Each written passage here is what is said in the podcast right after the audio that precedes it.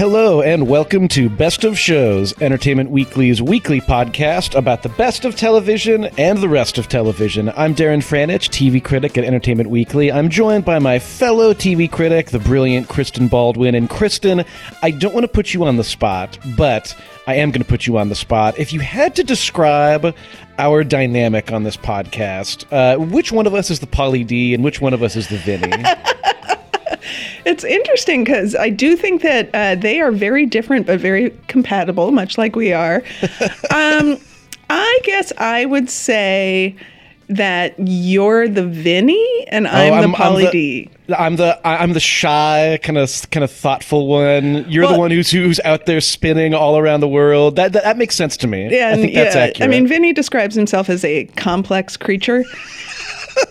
and uh, like that's an actual quote. So I do I do feel like that applies more to you than to me. I'm not that complex. I disagree with that entirely. But Kristen, uh, one thing that I know we can agree on is that we are very excited to talk about a double shot at love, the new dating show starring a couple of our favorites from Jersey Shore. That'll Yes. be later in the show. Uh, we are also going to be chatting a little bit about the current situation with One Day at a Time, the canceled question mark Netflix question mark sitcom, uh, and that may lead into a longer conversation about some of our favorite uh, TV shows that were canceled too soon. But uh, first up, Kristen, I, let's talk a little bit about the new FX limited series Fosse Verdon. Yes. Uh, Fosse Verdon is a historical biopic about one of the great collaborations in the 20th century pop culture history. A lot of people know the name Bob Fosse, the transformative director choreographer, known for his trademark super sensual, super modern choreography and stuff like Cabaret and Chicago and the film All That Jazz.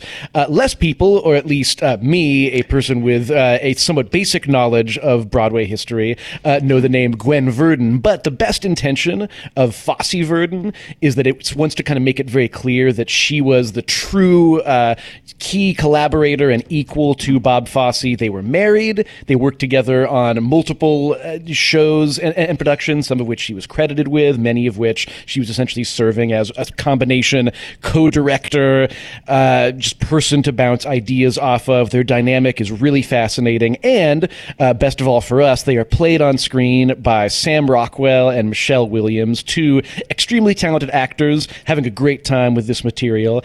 Uh, Kristen, the show has a lot of things that I like about it, and it does a couple of very familiar biopic-y cliches that I didn't like quite as much. Um, What did you think about uh, what you've seen of Fosse Verdon? You know, it's interesting because I'm definitely not the target audience for this. Like, literally, the only thing I knew about Bob Fosse was Robin Williams in the birdcage going, Fosse, Fosse, Fosse. That was honestly it. And That's all you need, though. That's all you really need. so I was just like, I don't know anything about any of these people. Um, but, you know, obviously, this is uh, a, a big prestige show, so I'm going to check it out. Uh, I thought that Rockwell and Williams are great together. They have great chemistry, and they very clearly set up this, you know, very relatable dynamic uh, by the first or second episode that she makes him better. You know, he is, uh, he's her husband, but he's always cheating on her or with somebody else, but he needs her most of all. He needed her to be great and she just needed him because she loved him you know? And uh, that's a very that's a tale as old as time. So that was kind of what pulled me into the story because i didn't know anything about these people. Like when she's you know walking around with her friends and they're talking about neil and i'm like oh i think that's neil simon? And then i'm googling like neil simon's wife because like i have no idea who any of these people are. Um, but i agree with you that there's some stuff in there that just like the structure of it they're sort of counting upwards to the time that he dies and so it's like you know 20 years before his death, you know, 10 years Yeah. before his death. But then the time goes back and forth and they're jumping forward and backwards and there didn't really seem to be a lot of structure there. And there was a lot of like quick cut flashbacks to pivotal moments of like his dad was demanding and she was apparently, you know, sexually assaulted and you know, just these things it, it was handled in a very sort of heavy handed way. Yeah, that's the stuff that feels a little Dewey Coxy to me, where you just kind of have, you know, while a scene is happening, there'll be these sort of brief, almost kind of subliminal flashbacks to momentous moments from their life. And I hate to say it that that's become a little bit of a cliche. Mm-hmm. Conversely, um, you know, just the scenes where they are together, there's such an incredible kind of, um, you know, undercurrent of power playing and romance and all of these things kind of swirling around them. In the first episode, um, we're on the set of the film Sweet Charity, which I've definitely never seen, uh, which, which by the way, is apparently true of most of America, yeah. given what happens uh, in the show. Um, but uh, you know, Bob Fosse is the director, but he's working there with Gwen Verdon, and you're kind of just seeing them putting a scene together, and, and it's very much a kind of meta musical where you know they are literally in the act of filming a musical, but the way that they're putting it together feels very musical, and the way that Gwen kind of talks to the dancers and how it kind of plays mm-hmm. off of the way that Bob talks to the dancers. Um, in episode two, we kind of flash back to their first meeting, and that scene is an incredible, like seven or eight minute long sequence. They're in a sort of dance studio. They're learning a dance. Um, the dance that they're learning is from the show Damn Yankees, and it is a seduction dance. It's it's, it's the famous song about uh, you know whatever Lola wants, Lola yes. gets, and of course they're kind of seducing each other in that moment. Um, those uh, bits I think really really work yeah. and really kind of get at the core of the show. You know, Kristen, sometimes with limited series, um, at least the modern limited series, I kind of find myself unconsciously looking at it and saying, okay this may have at one point been supposed to be a movie. What are the scenes that have been added yes. in to pad it yes, out? Yes. And it's like like those scenes, the two of them, I'm like, that is the movie right here. Absolutely. And some of the other bits, yeah, you, you kind of mentioned there's the Neil Simon name dropping. we see Paddy Chayefsky, we see Liza Minnelli, we see Shirley MacLaine. Some of that stuff I think works a little bit less well. It does right. feel like this. It feels like that's more the kind of tapestry of the kind of historical time period than actually being about these two characters. Yes, and I do think you know know, I really went into the show thinking like this is not a show for me. This is a very specific audience for this show. Like there's a really small sliver of the population that's going to be into it. But in fact, you know, it was a, it was a nice surprise to realize that I ended up watching more and more because of Gwen and because yeah. of Michelle Williams's performance and just the it is very relatable this idea of a woman who puts herself second behind the man the successful man that she's helping and you know her story I I kept uh, you know she's being wronged by him you know left right and center and yet she keeps going back to him. Um, and when she needs something from him more often than not he disappoints her. And so not to you know paint all men with a broad brush but this is a uh, relatable story. She's just a character i could relate to even if yeah. i have no idea who she is. And it's interesting to note that nicole Fosse, who is their daughter uh, she's a consultant on the show and she's a character in the show which which which at times you know that's the kind of thing that would often make me a little skeptical of a show if it kind of has the involvement of the family i mean right. even, e- even if they come at it with the best intentions that just kind of tends to mean that it becomes a little bit of soft propaganda right. I, I don't really get that vibe from the early episodes um, and you know you're so right about gwen just being I think an immediately more compelling character. Um, you know, Michelle Williams is giving a really great performance, and it's the kind of performance where you're kind of constantly seeing her as an actress, as a woman in this world. Mm-hmm. You know, al- almost like every interaction for her, you can feel like she's acting, and you're kind of very aware of that. That she's sort of, you know, it, there's times with Bob where she's trying to, you know, help him and not undercut him, and she seems very aware that he's an incredibly fragile person, yes. and so she she she as a result kind of feels the need to overcorrect for that um, in a way that I think is just so palpable. It's hard. I mean, I love Sam Rockwell. He definitely has the like kind of like you know movie comb over like biopic wig problem oh more oh my so God, than Michelle Williams. wig. Although her wig, you know, she's had some. Just ask Tim Stack. She's had some real wig issues in in her past works, but this wig I feel like is pretty good. Yeah, yeah. This this was okay. This doesn't quite uh, get to that that you know Venom place where the Yes. wig seems to seems to require its own trailer. Um, Kristen, we should mention that uh, this uh, sh- show does come from some pretty high-powered Broadway people. Uh, executive producer Lin Manuel Miranda, who's someone that people might know. Maybe. Uh, he, of course, worked with Thomas Kail, who was the director of Hamilton, and my beloved Grease Live, one of my favorite musical Live. experiences of the last few years. Uh, Kail also directs some of the episodes, uh, and then the showrunner is uh, Steven Levenson, who did Dear Evan Hansen, uh, which I'm told is wonderful and I have not seen yet. But actually, um, going way down in the list, Kristen, one of the names I found to be most um, kind of exemplary of what the show might be going for is Joel Fields, who worked on The Americans, and like that show, I do think the best aspects of Fosse Verdon so far, it really is just kind of getting into, you know, this very relatable and fascinating marital dynamic and this sort of feeling that, you know, whenever Bob and Gwen are together, there is some sort of, you know, power imbalance between them. Mm-hmm. And, and it's fascinating to see how, you know, there are some statements that are kind of on the nose, but that kind of get at this, this sense that, you know, Bob as a director, does he kind of weirdly want to be her? Does he also weirdly want to dominate her? And how does she kind of react to that? So a, a lot of interesting stuff in the mix here, which I, I think that like if this were a 10 episode limited series, I'd be nervous, but eight episodes seems like it's, uh, it's about the right length of time. Right. And I just, I would emphasize that if you don't know anything about Broadway, but, you know, it, it doesn't mean that you, uh, you may have to have Wikipedia open while you're watching, which is what I did.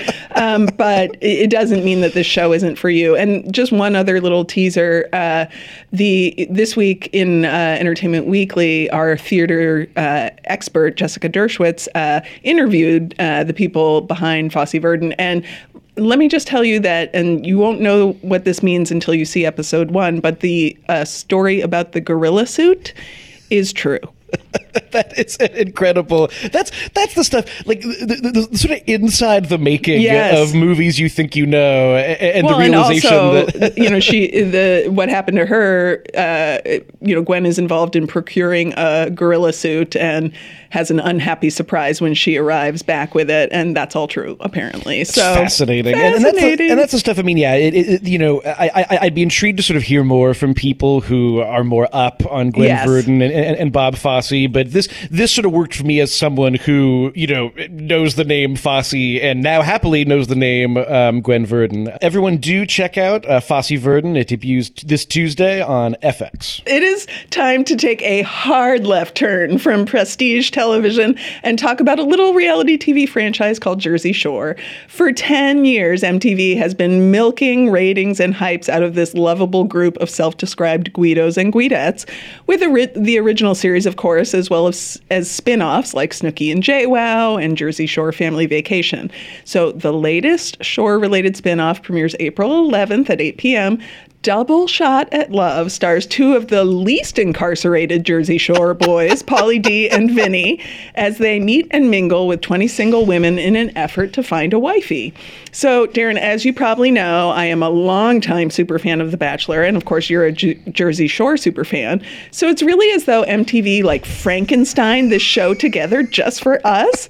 And we've both watched the two hour season premiere, and I have to say that though I am definitely dumber for having watched it, I was giggling and smiling and laughing through the whole damn thing. For me, at least, Pauly and Vinny have always been the most likable Jersey Shore guys, even though they've clearly spent the last 10 years horn dogging their way through every major metropolis. They still manage to come across as nice guys. And they also have a very genuine chemistry as best friends, which is all the more entertaining for how different they are. You know, Pauly D is flashy and loud, and he loves bling, and he has a rotating display case for his jewel encrusted watches, while Vinny is kind of the shy and awkward guy who is very dedicated to the keto diet and gets anxious in social situations.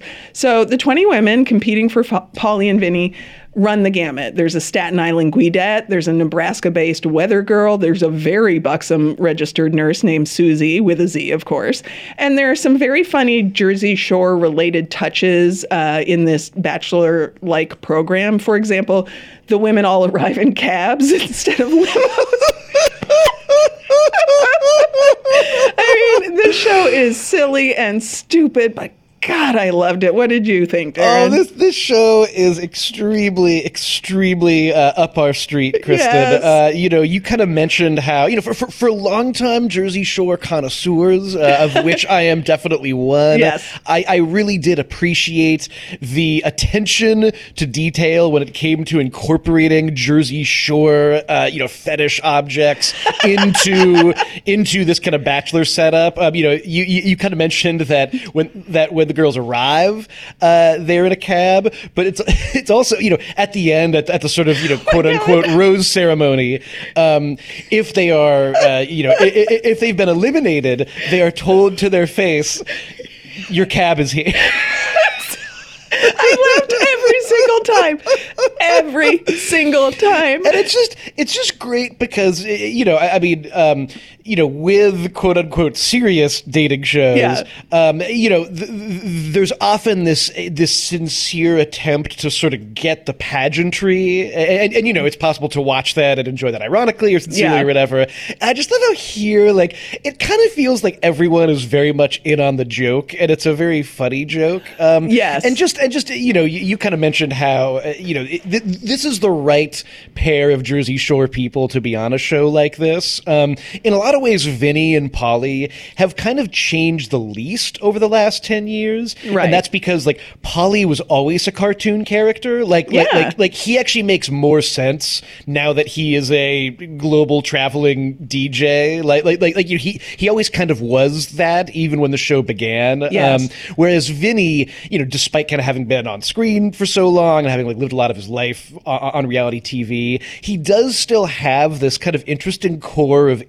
introversion, which Yes. is just it's it- and it's- anxiety. Like Yeah, he's and- anxious. and, and, and that's kind of one thing that, again, you know, kind of thinking about the setup for this show, uh, you know, in, in the premiere, we're kind of seeing Pauly's interacting with the women, and then Vinny is, and they do have very distinct, you know, almost existentially different versions of themselves on the show. Where Pauly D is, of course, the ultimate flirt, and Vinny, you know, only really seems to feel comfortable when he's talking to one of the kind of potential wifeys about squid porn. Yes. there- there's just there's there- there there is this aspect of them. It's almost like Vinny is like just too human, and Pauly D, and I mean this as a compliment, is just incredibly inhuman. And Yes. there's just it- it's it's a really fun dynamic. I'd love to know though, Kristen, as someone who you know you've seen so much more of The Bachelor than I have. I had kind of a question, um, j- j- just in general, kind of dating show terms.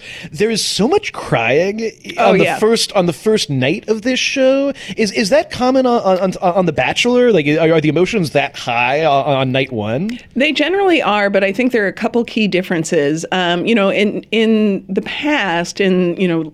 Five, ten years ago, uh, with The Bachelor and Bachelorette, there was no alcohol limit. And there's definitely no alcohol limit on the set of Double Shot at Love. And so you definitely got rowdier behavior. You got crying more, you know. Uh, on The Bachelor, there were women taking their panties off and throwing them at The Bachelor and then passing out in a closet. That happened. Matt Grant season. It was amazing.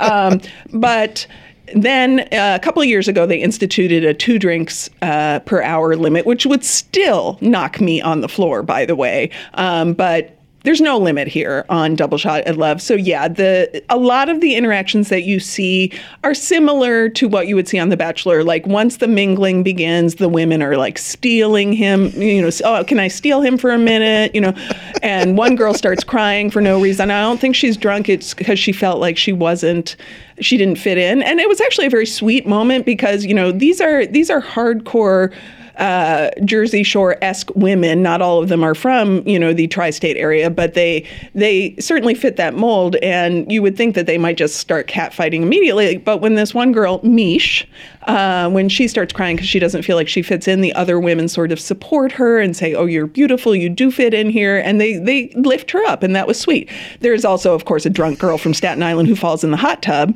and because there's just no alcohol they're just drinking. And what i loved so much about you know vinny eh, vinny especially um, the way he he would he would watch these women interact, you know, either with Pauly or he would uh, sort of see their behavior, and he would just like mutter these things under his breath, like, "Oh, I hate Staten Island girls," um, or like, you know, "Oh, this girl's spiraling spiraling right now," you know, and just like he, they they really have very clear ideas of what they like and what they don't like. Um, but I I did think that there was a lot there's a lot for a Bachelor fan to like, but you definitely like if you are not somebody who enjoys the Jersey Shore a, I don't know who you are or how that could be, but B, this is not a show for you. Yeah, like, uh, and I'm definitely someone who I, I, will always be fascinated by the Jersey Shore and, and by the people who came from it. Yes. And I, I remember, you know, uh, b- uh, back when I was recapping the original run of the show, I always kind of felt like it was the rare reality show where, like, somehow the less realistic their lives became, the more realistic the show became. Yes. Like, because, you know, Jersey Shore was such a phenomenon. And, you know, I remember like when season three was happening in season four and just the ratings for the show were so insane. These people were now like so famous. They, they'd somehow become as famous in reality as they used to just be in their heads. And like that kind of gave the show and, and gives the new version of the show, the, the, uh, the uh, family vacation show, this weird like kind of fascination for me. Um, there's a moment in uh, the first episode of Double Shot at Love when Pauly Kind of says, you know, being put in this house in front of these cameras, that's my lifestyle. Right. And you're kind of like, oh yeah, like this is this weird sort of like you know, um, like Vice City mansion that you're living in with like a million cameras pointed at you and 20 women, you know, brought here to potentially date you. Like that is bizarrely that is your life. That is kind of your life, and so so it is. It, I don't know. To me, like as as far as dating shows go, I guess maybe I'm just you know turning turning somewhat sentimental. I do sort of feel like we might have met the future Mrs. Vinny or the future Mrs. Pauly D. I think it's entirely possible. I mean, there's definitely some women that they each enjoyed talking to and seemed to have, you know, generally actual conversations with. Um, and, it, you know, it would be sort of in keeping with their, uh, the past decade of their lives to meet the, the woman they marry uh, on a TV show. You know, I had to sort of go back and look up you know how old they are and everything. Pauly D is 38. Uh, he has a child, which I didn't realize, and he sort of says uh, during one conversation with a uh, with a woman that he sees her once a month, and that made me sad. Which again, like that element of sadness, also played into my enjoyment of the show. Like these are real people, and I like when they have sort of tragic backstories. Um, often on a reality show, that's a win to have a tragic backstory. But it kind of made me sad. Like oh Pauly D has a daughter and he only sees her once a month, and maybe he does need to settle down so he can see her more, you know. and Vinny, meanwhile, um, he's 31, and uh, he he does seem to he really does, you know, he's a mama's boy, like hardcore, but he wants somebody, as he said, he wants somebody that will give him the things he gets from his mother, but as a wife, which yeah. there's, I mean, there. What a line! What a line! I don't know how we could unpack that statement. We could spend a long time unpacking that statement, but it's just like that's what he wants, and that you know, okay, sweet. Yeah. Um, but I yeah. and the women are just you know the women run the gamut and they're all they're curvy. There's some definite like skinny ones but there are women with actual bodies which i enjoy like human bodies. Um, they're curvy and they're um, you know buxom and they don't all look like they're all completely plastic surgery uh, done over. So you know it was it's an interesting uh, selection. Yeah, and, and and it seemed to me as if just like again, like you know, there was there's a little bit of kind of tension between them, but like you, are right to point out that like it is kind of nice. There's this moment where some of the women do seem to kind of come together and kind of help another one out, which is nice. There are a few lines that I marked down that were just like I love reality shows. Um, one of the women, I think it might have been Ashley, mentioned kind of offhandedly that she's done a lot of quote hosting in the exotic car oh my community. God, yes. And I was just like the exotic car community. Like, how do I become a part of that? Like, uh, you know, because I mean mean, like, like, like, expensive cars I've heard of, but exotic cars, Exotic is, defi- cars. is definitely something new. Um, and then you know, Kristen, there are the, there are the moments that do sort of make me weep for the future of mankind. In the first episode, some someone is having a lot of fun with how they are creating the competition here, because even the sort of like you know um, the, the the first night competitions, there's kind of a quiz show involved Yes, at one point. There's a weird kind of DJ runway thing, but in the quiz show, there are a few questions that are like, how many stars are in the American flag, or what is the closest planet to the sun? And I have to say, the, the answers to those were not very encouraging for the future of the American education system. it was it was a little depressing. Although um, the one the girl who likes squid porn um, and bonded with Vinny over that, she answered a tough question, um, which I didn't know the answer to about like a part of the brain, and she got that. So I was like, all right, good for you. Um, you know, but there, yeah, some of the questions were it was kind of sad that and, they. and and and Kristen, I, I- do want to just point out, um, I've seen a lot of spellings of Darren in my Oh, time. Darren. because because Darren is a name that is oddly easy to misspell. But there is a contestant, um, a lady Darren, Yes. who spells her name D E R Y N N. Oh, so and just so you know, that is how I'm going to spell my name also going forward. I'm changing my Twitter account. I'm changing my byline. you got to go to the off, the social security office and update There your are- your you know, IDs. the, the, the- Kristen, because there are so few Darrens, sadly, the Darren from Double Shot is already above me in the global Darren ranking. It's it's Chris Aronofsky and then her. Th- those are that's the current standings in the uh, Council of Darren. and she actually she had she said one of the funnier things in the night that I wrote down um, when she was you know it was time for the cab ceremony. I laugh every time. And she was a little worried about her behavior during the cocktail party. And she said, uh, Should I have talked to that plant? Probably not. Should I have crawled on the floor? Probably not. And I was like, yes, this is exactly like the fact that she then had the self awareness to realize that, you know, her behavior was regrettable. I was like, that is that is a great evolution of the reality TV moment. So I really did enjoy it. I'm probably gonna watch the whole season.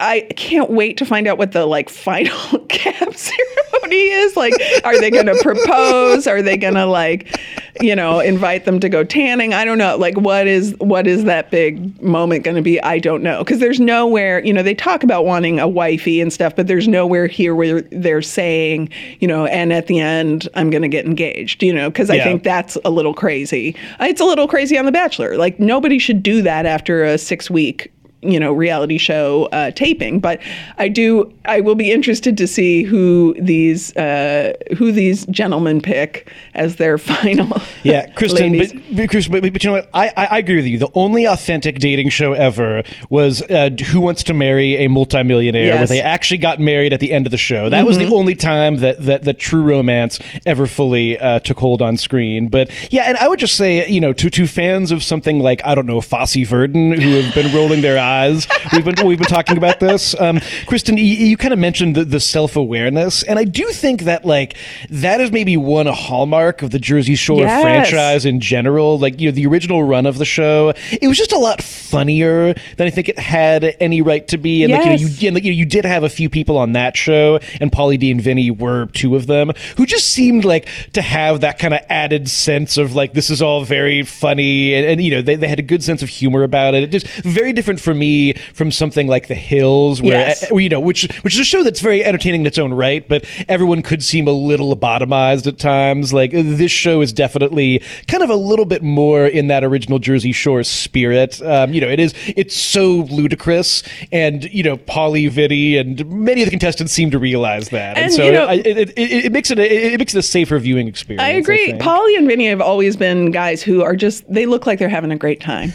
And this, you know, on whether it was Jersey Shore or this show, and they really do. They look like they're just happy to be there. And they're funny, like, uh, funny because they, like you said, they know that everything about themselves and what they're doing is ridiculous. Uh, you know, when the when they were watching the women arrive, uh, you know, they were up in a bedroom watching on a, a, by the way, they also have them bu- bunking in the same room together, like Jersey Shore, which is like, you know, it's this huge house with probably 40 rooms, and they're sharing a bedroom, just like they did on the Jersey Shore, which is fantastic. Two, you know, double sized beds next to each other. But anyway, so they're up there watching the women arrive, and one woman gets out. Um, I think it was the woman who is a member of the exotic car community, and she kind of does this runway walk toward the door to get in the fr- the mansion, and you know, they're like, wow she's really walking with a purpose. And Pauly's like, yeah, she wants a shot at love. and Kristen, and Kristen, you remind me of one of the best details of the show. So they're inside of this big mansion, seems to be somewhere in, in, in Hollywood or somewhere in uh, Los Angeles. They're in this room together, as you mentioned. The first thing Pauly does when he gets into oh my God. this one of one of like thirty bedrooms in this place is he takes out some nails and puts some nails in the wall and hangs his gold chains on them. Yes, like that is, in a row, in a very neat row, in, in an incredibly neat and OCD That that is a moment that you come to reality TV for. and I, I noticed at one point all their sneakers are lined up against the edge of the wall. Like it's really you know, and I do feel like that's not contrived. I feel like that's how they are. But like you said, they are kind of cartoon characters, and that's what makes them so uh, entertaining. So, yes, uh, A Double Shot at Love premieres Thursday, April 11th at 8 p.m. on MTV. Check it out. You know, it will make you dumber, but it will make you happier too. so give it a it shot. Will, it will make you comfortably dumb. Yes. Perfect. So, Darren, okay, after the break, you and I are going to talk about the whole one day at a time situation and, of course, some of our favorite shows that were canceled too soon.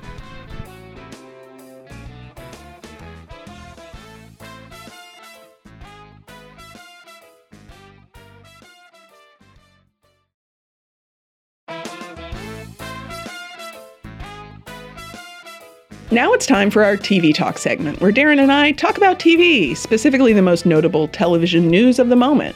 It's been about three weeks since Netflix made the quote unquote very difficult decision to cancel one day at a time after three seasons, but fans of the critically beloved comedy are still reeling, in part because the way Netflix did it was so obnoxious. First, by saying that there weren't enough people watching to justify a fourth season, and then by offering this sort of self aggrandizing addendum. And to anyone who felt seen or represented, possibly for the first time by One Day at a Time, please don't take this as an indication that your story is not important. Ugh, just shut up. Anyway, Sony, the studio that produces One Day at a Time, and showrunner Gloria Calderon Kellett are shopping the show to other networks. And in the most recent development, it's been reported that CBS All Access has expressed interest and even made an offer in, uh, to pick up the show. But at the moment, it's unclear whether Netflix, which has the right to veto any deal Sony tries to make with another streaming provider, will let that happen. Uh, so it's possible that, like, CBS All Access could pick this up, but Netflix may just block it because they can, uh, which is, of course, super obnoxious, Darren. Yeah, Kristen, uh, we've been sort of talking about this a lot because it sort of plays into some of the larger uh, narratives we've seen emerging in the streaming wars, uh, the wars for which we are your war correspondents. And it's just, it's such an interesting move for Netflix right now. You know, we're, we're recording this a few days before uh, this episode comes out, so perhaps the situation will have changed. But right now, there is a weird feeling that, you know, Netflix, which has kind of so quickly become the the 10,000 pound gorilla in the room. Um, you know, this feels like the first kind of explicit time when their messaging has been like, you know, go to hell we're netflix right. basically. And, and, you know i mean th- there's so many kind of moving parts to this deal. I, I, do think that you know it's funny that we are yet again talking about cbs all access um, which is you know that is a streaming service that has my favorite show on television right now the good fight also has shows that i don't like so much but it's clear to me that like someone over there you know this is a show that would really to me fit right in with whatever their brand is. Yes. And so it's cool that they are kind of thinking about that. Um, it does just seem as if uh, reading the kind of uh, reporting on this situation over at Vulture, it does seem as if there's a chance it might go elsewhere. But it's just a it's just a weird moment. I think. I mean, like Yeah. we're only we're only like a year or so from the time where the whole thing with Netflix was that the joke was that they never seemed to cancel shows. Yes. and, and it's funny how I, I think certainly for you know for different um, for different areas of the Netflix subscribership, suddenly it seems like the big stories with Netflix are cancellations. Yes. like you know between one day at a time, between all of the Marvel Netflix stuff. Um, so it's definitely an interesting transformation period that we're going through right now with them. Well, hopefully they will do the right thing and let uh, One Day at a Time go to anyone who wants to pick it up because that's a show that you know fans really love. In the meantime, the outcry over One Day at a Time got us thinking about the cancellations we still can't get over. So, Darren, my first pick is a show that got the axe almost three years ago, but it's still pains me to this day. The Grinder, which premiered in September 2015 on Fox, stars Fred Savage as Stewart, an every guy lawyer and father in Boise, Idaho, whose life is upended when his rich, successful, handsome, famous brother Dean, who plays a lawyer on TV named The Grinder, comes to live with them after his show is canceled. And naturally, Dean, played brilliantly by Rob Lowe, immediately decides to quote unquote help his brother and dad with their family law firm because he thinks playing a lawyer on TV means that he can practice law in real life. Um, Fred Savage and Rob Lowe are just hilarious together. Savage, in particular, is a brilliant comedic foil, and uh, he's so good at being. He's like uh, sort of the Jason Bateman character on Arrested Development, but Yes. with with less self hatred. And uh, The Grinder is a very smart, silly, and funny spoof on all those shows about totally unqualified people solving crimes, you know, whether it's magicians or con artists or vampires. Here's a typical exchange that I feel like sums up the, the humor of The Grinder. So Stewart says to Dean, So you just chose to phrase that in the most misleading way possible.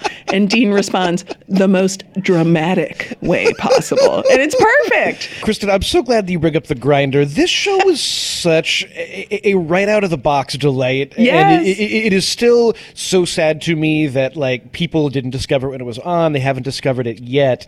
It it, it has you know this this very like you know straightforward idea of kind of being like you know what happens when a TV lawyer decides to become a real lawyer, but everything that flows out of it, it's just really fascinating because it's almost kind of a show about you know certainly about celebrity and kind of about like this feeling that everyone in his hometown has that like they want their life to be more like the TV life he was leading. Yes. And so, you know, constantly in the show, you know, judges will sort of make exceptions for him because like, you know, they love him. He's the grinder. Exactly.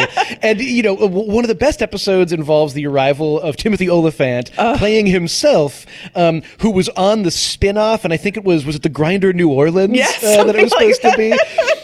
like it just it just becomes this this incredible eh, eh, you know duel between them that is both you know literally about a trial and figuratively about you know the two of them. And it's just all I, I, I don't know. It's funny because you know it, it aired in 2015 and I just sort of feel like it, it weirdly in a not whatsoever over the top or serious way that takes away from the comedy it kind of started scratching at some of the things we all feel now about like what's happening to reality Yes. and, and, you know the, you know what happens when uh, when I don't know a celebrity starts to achieve power in a local town. And there's, there's all this great stuff but also just like the cast is so fantastic. This is um, you know one of the hallmarks of uh, you know uh, Natalie Morales we've talked about recently. Yes. she's so great when she joins the show. And yeah even just that kind of dynamic between Rob Lowe and Fred Savage as like you know Fred Savage is really like the most relatable person of all time. And all he wants to do is just do his work and have a normal life for his family. And every episode there's just Rob Lowe like this just, just you know coming in and totally taking over again. It's and so thinking he's helping and you can just see like years of this brotherly dynamic where the less handsome certainly far less famous brother is you know like oh now i gotta deal with this guy and his you know everybody loving him even though he's a big pain in my butt. Well anyway the grinder is fantastic and it's a it's a really funny show worth uh, checking out. You can watch it on amazon youtube or itunes. Uh, Kristen, I want to bring up a show uh, that is actually celebrating its 10th anniversary right now, but unfortunately, it was not quite seen by enough people to justify the massive global 10th anniversary celebration that it really deserves. Uh, the, the, show is called Kings. Yes. It aired on NBC in 2009, created by uh, the great Michael Green, who more recently has become a screenwriter of almost everything. He was uh, Oscar nominated for his work on Logan a couple of years ago.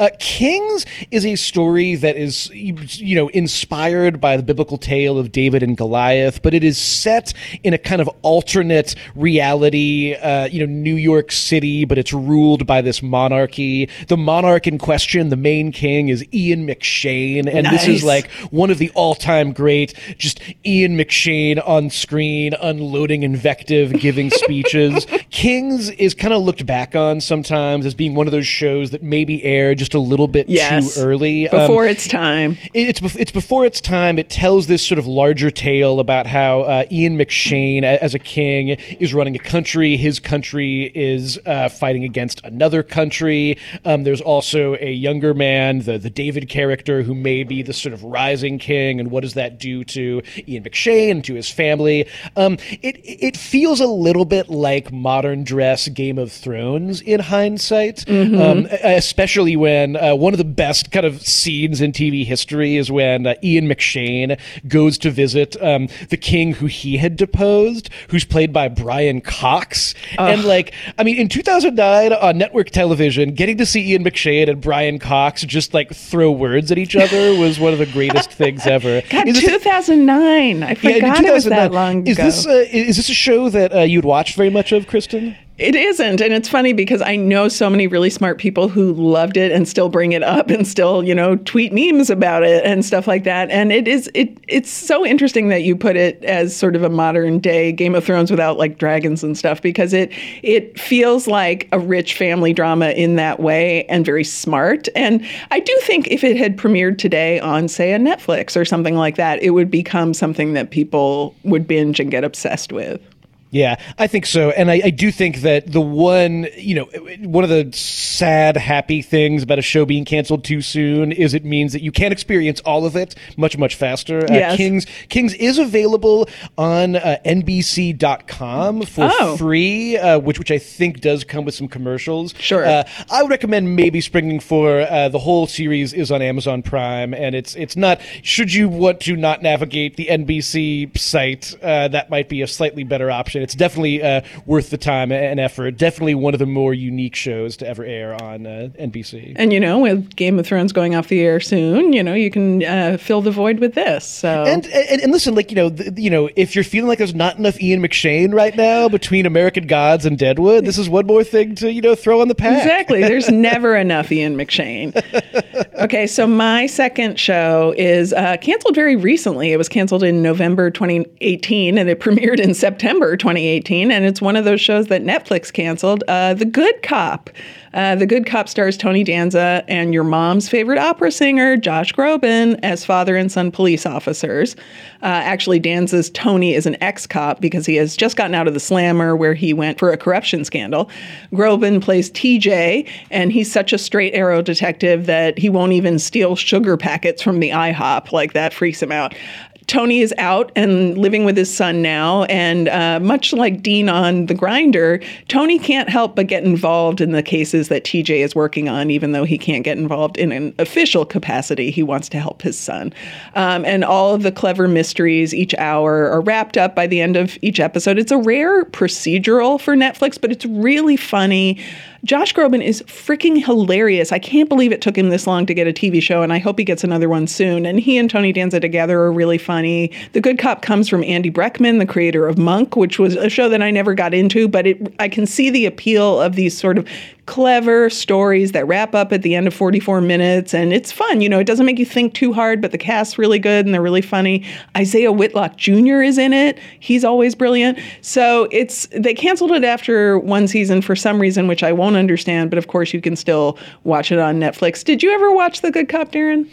Uh, kristen you loved the good cop yes. so much and, and you're going to hate what i say. I have not gotten around to watching the good cop just yet. Uh, that was kind of one of those shows where sometimes as a tv critic duo i kind of feel like like we're doing triage, Yes, trying yes. to cover everything, and it just came out right at a time where there was a lot of other stuff that I was trying to catch up on. But I love that you've been so adamant about it, and I feel I, I felt very sad for you Yes. when it was canceled. I I was very much kind of like, okay, well, like you know, Kristen likes a show. It's on Netflix. It's safe. It's definitely safe. It's not safe. it's it's not safe.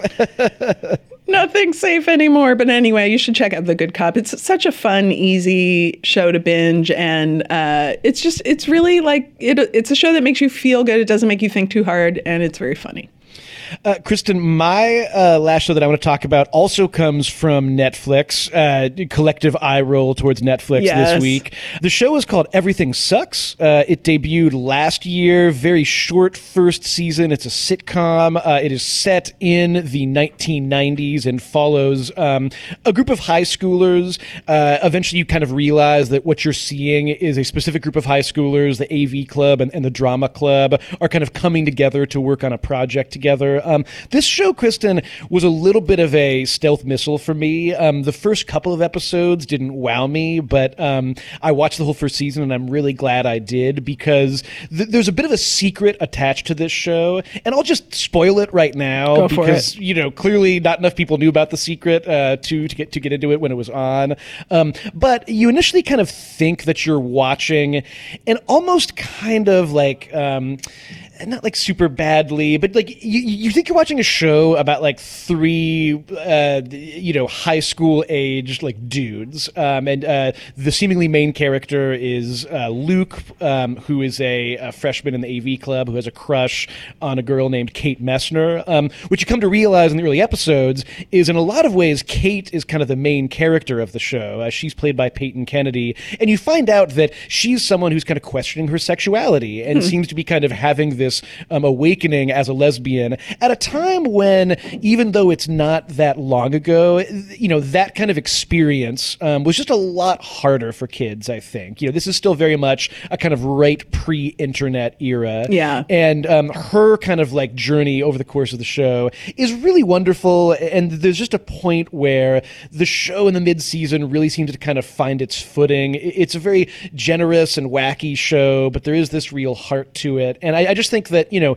we have so many teen shows now that just feel very over the top and melodramatic. And, you know, whether they are literally supernatural or it's something like Riverdale where it might as well be Yes, very, very supernatural. And, and you, know that's fine but what this show was going for you know i think it's just hard because it was sold so much on the kind of nostalgia factor. And if anything that kind of gets in its way initially and there's you know this sort of shot by shot recreation of the wonderwall music video Oh and you're kind of like okay like you know i think the internet was made for 90s stuff like this um, but it really kind of gets to a point where it all really felt like it was coming together. And again i think i probably even said in my review of the show like you know it's a good thing it's on netflix because it'll really be good next season. It'll never it- get canceled. exactly. And then it unfortunately didn't have um, another season. Is, is this one that you had checked out at all when it came on last year kristen? You know, I didn't. And in part, I think it's so interesting to me that uh, this show didn't do well, but then something like Sex Education,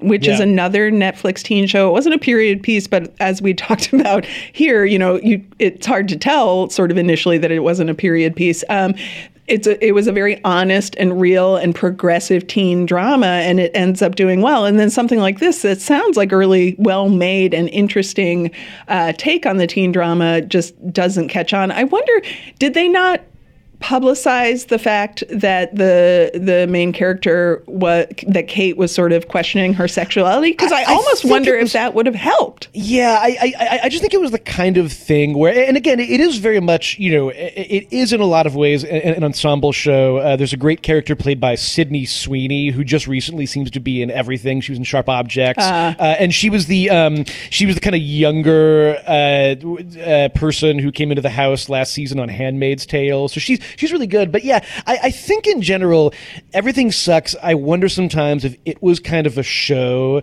where I'm trying to think of how to express this, but it's almost kind of like the notion of something so essential to it kind of being a spoiler mm. might have made it hard for people to discover it. Peyton Kennedy, who plays Kate, she's given a really good performance. I, I think it's great that we have a lot of just stories now about people who weren't heterosexual in the past. Yes. And, and, and, you know what that meant for them and just the way that this show approaches it um, it's really sensitive and thoughtful and funny. And you know, then you kind of get to the point where you know they are kind of like making a movie together, and there's just a lot of fun, like you know, high school kids of the '90s working on a project together stuff. So yeah, I, I sort of wonder if you know, um, had the show kind of presented itself as that more clearly, would it have caught on? I, am not sure, but I, I do sort of feel like um, you know, the, the good thing about Netflix is it's up there next to the other thousand shows, and so everyone uh, do definitely check it out. It's ten episodes, super short, super fun, and uh, I, I, I think it's a a, a real kind of uh, gem uh, in, in the midst of all the stuff that Netflix has been putting out recently. And it's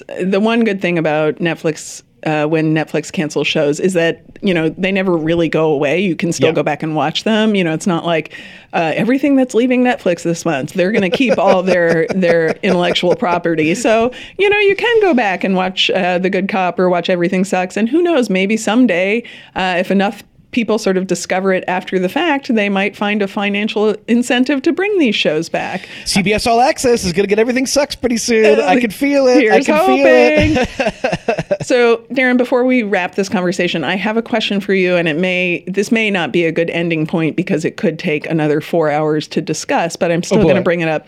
Um, we're talking about shows that were canceled too soon.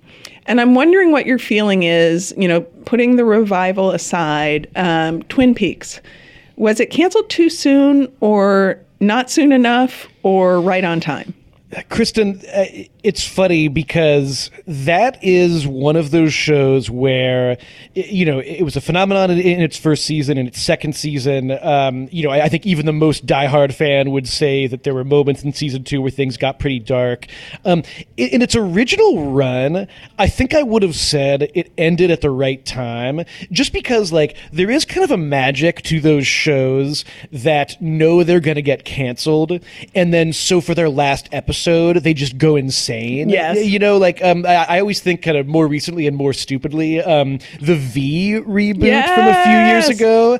Like its last episode, that show was unfortunately never good, but its last episode was kind of astonishing because it just seemed as if like all of a sudden like all the annoying characters were killed horribly, yes. and it was almost kind of this bit of like Schadenfreude, as if the writers were like, okay, like before we go, and so so I, I would have said that like I mean the end of Twin Peaks famously is an insane cliffhanger that's also kind of fascinating. But I, I, I, think that with hindsight, you know, loving the movie that came out of it and certainly loving the revival in in the broad cosmic four dimensional spectrum, I, I, think it probably ended at the right time. Um, but I, you know, I mean, I, probably I think nobody would have said that watching the finale and being like, "Oh, what? Like, are you kidding me?"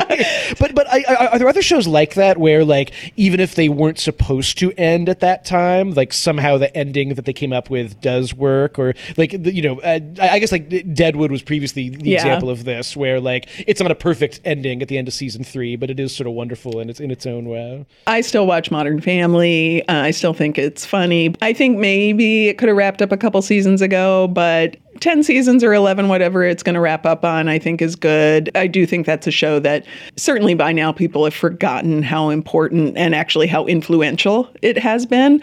There are definitely shows that get canceled where you're like, okay, mm-hmm, yep, this is this is probably for the best. I enjoy this show, but this is it's time to wrap it up. And you know, I think that case as you just made uh, can be made for Twin Peaks. Okay, good. I was worried that that was going to be like your brain would explode and it would be. It we, exploded a little bit. Exploded a little bit, Crystal. I'll be honest with you. I've been. It's funny because you mentioning that. I, am beginning to sort of do my annual rewatch of the revival season of Twin Peaks. You're inside my head as uh, as usual. And if I start uh, talking backwards, we'll tell our producer Patrick to run my backwards talk forwards the way they do in uh, the Red Room.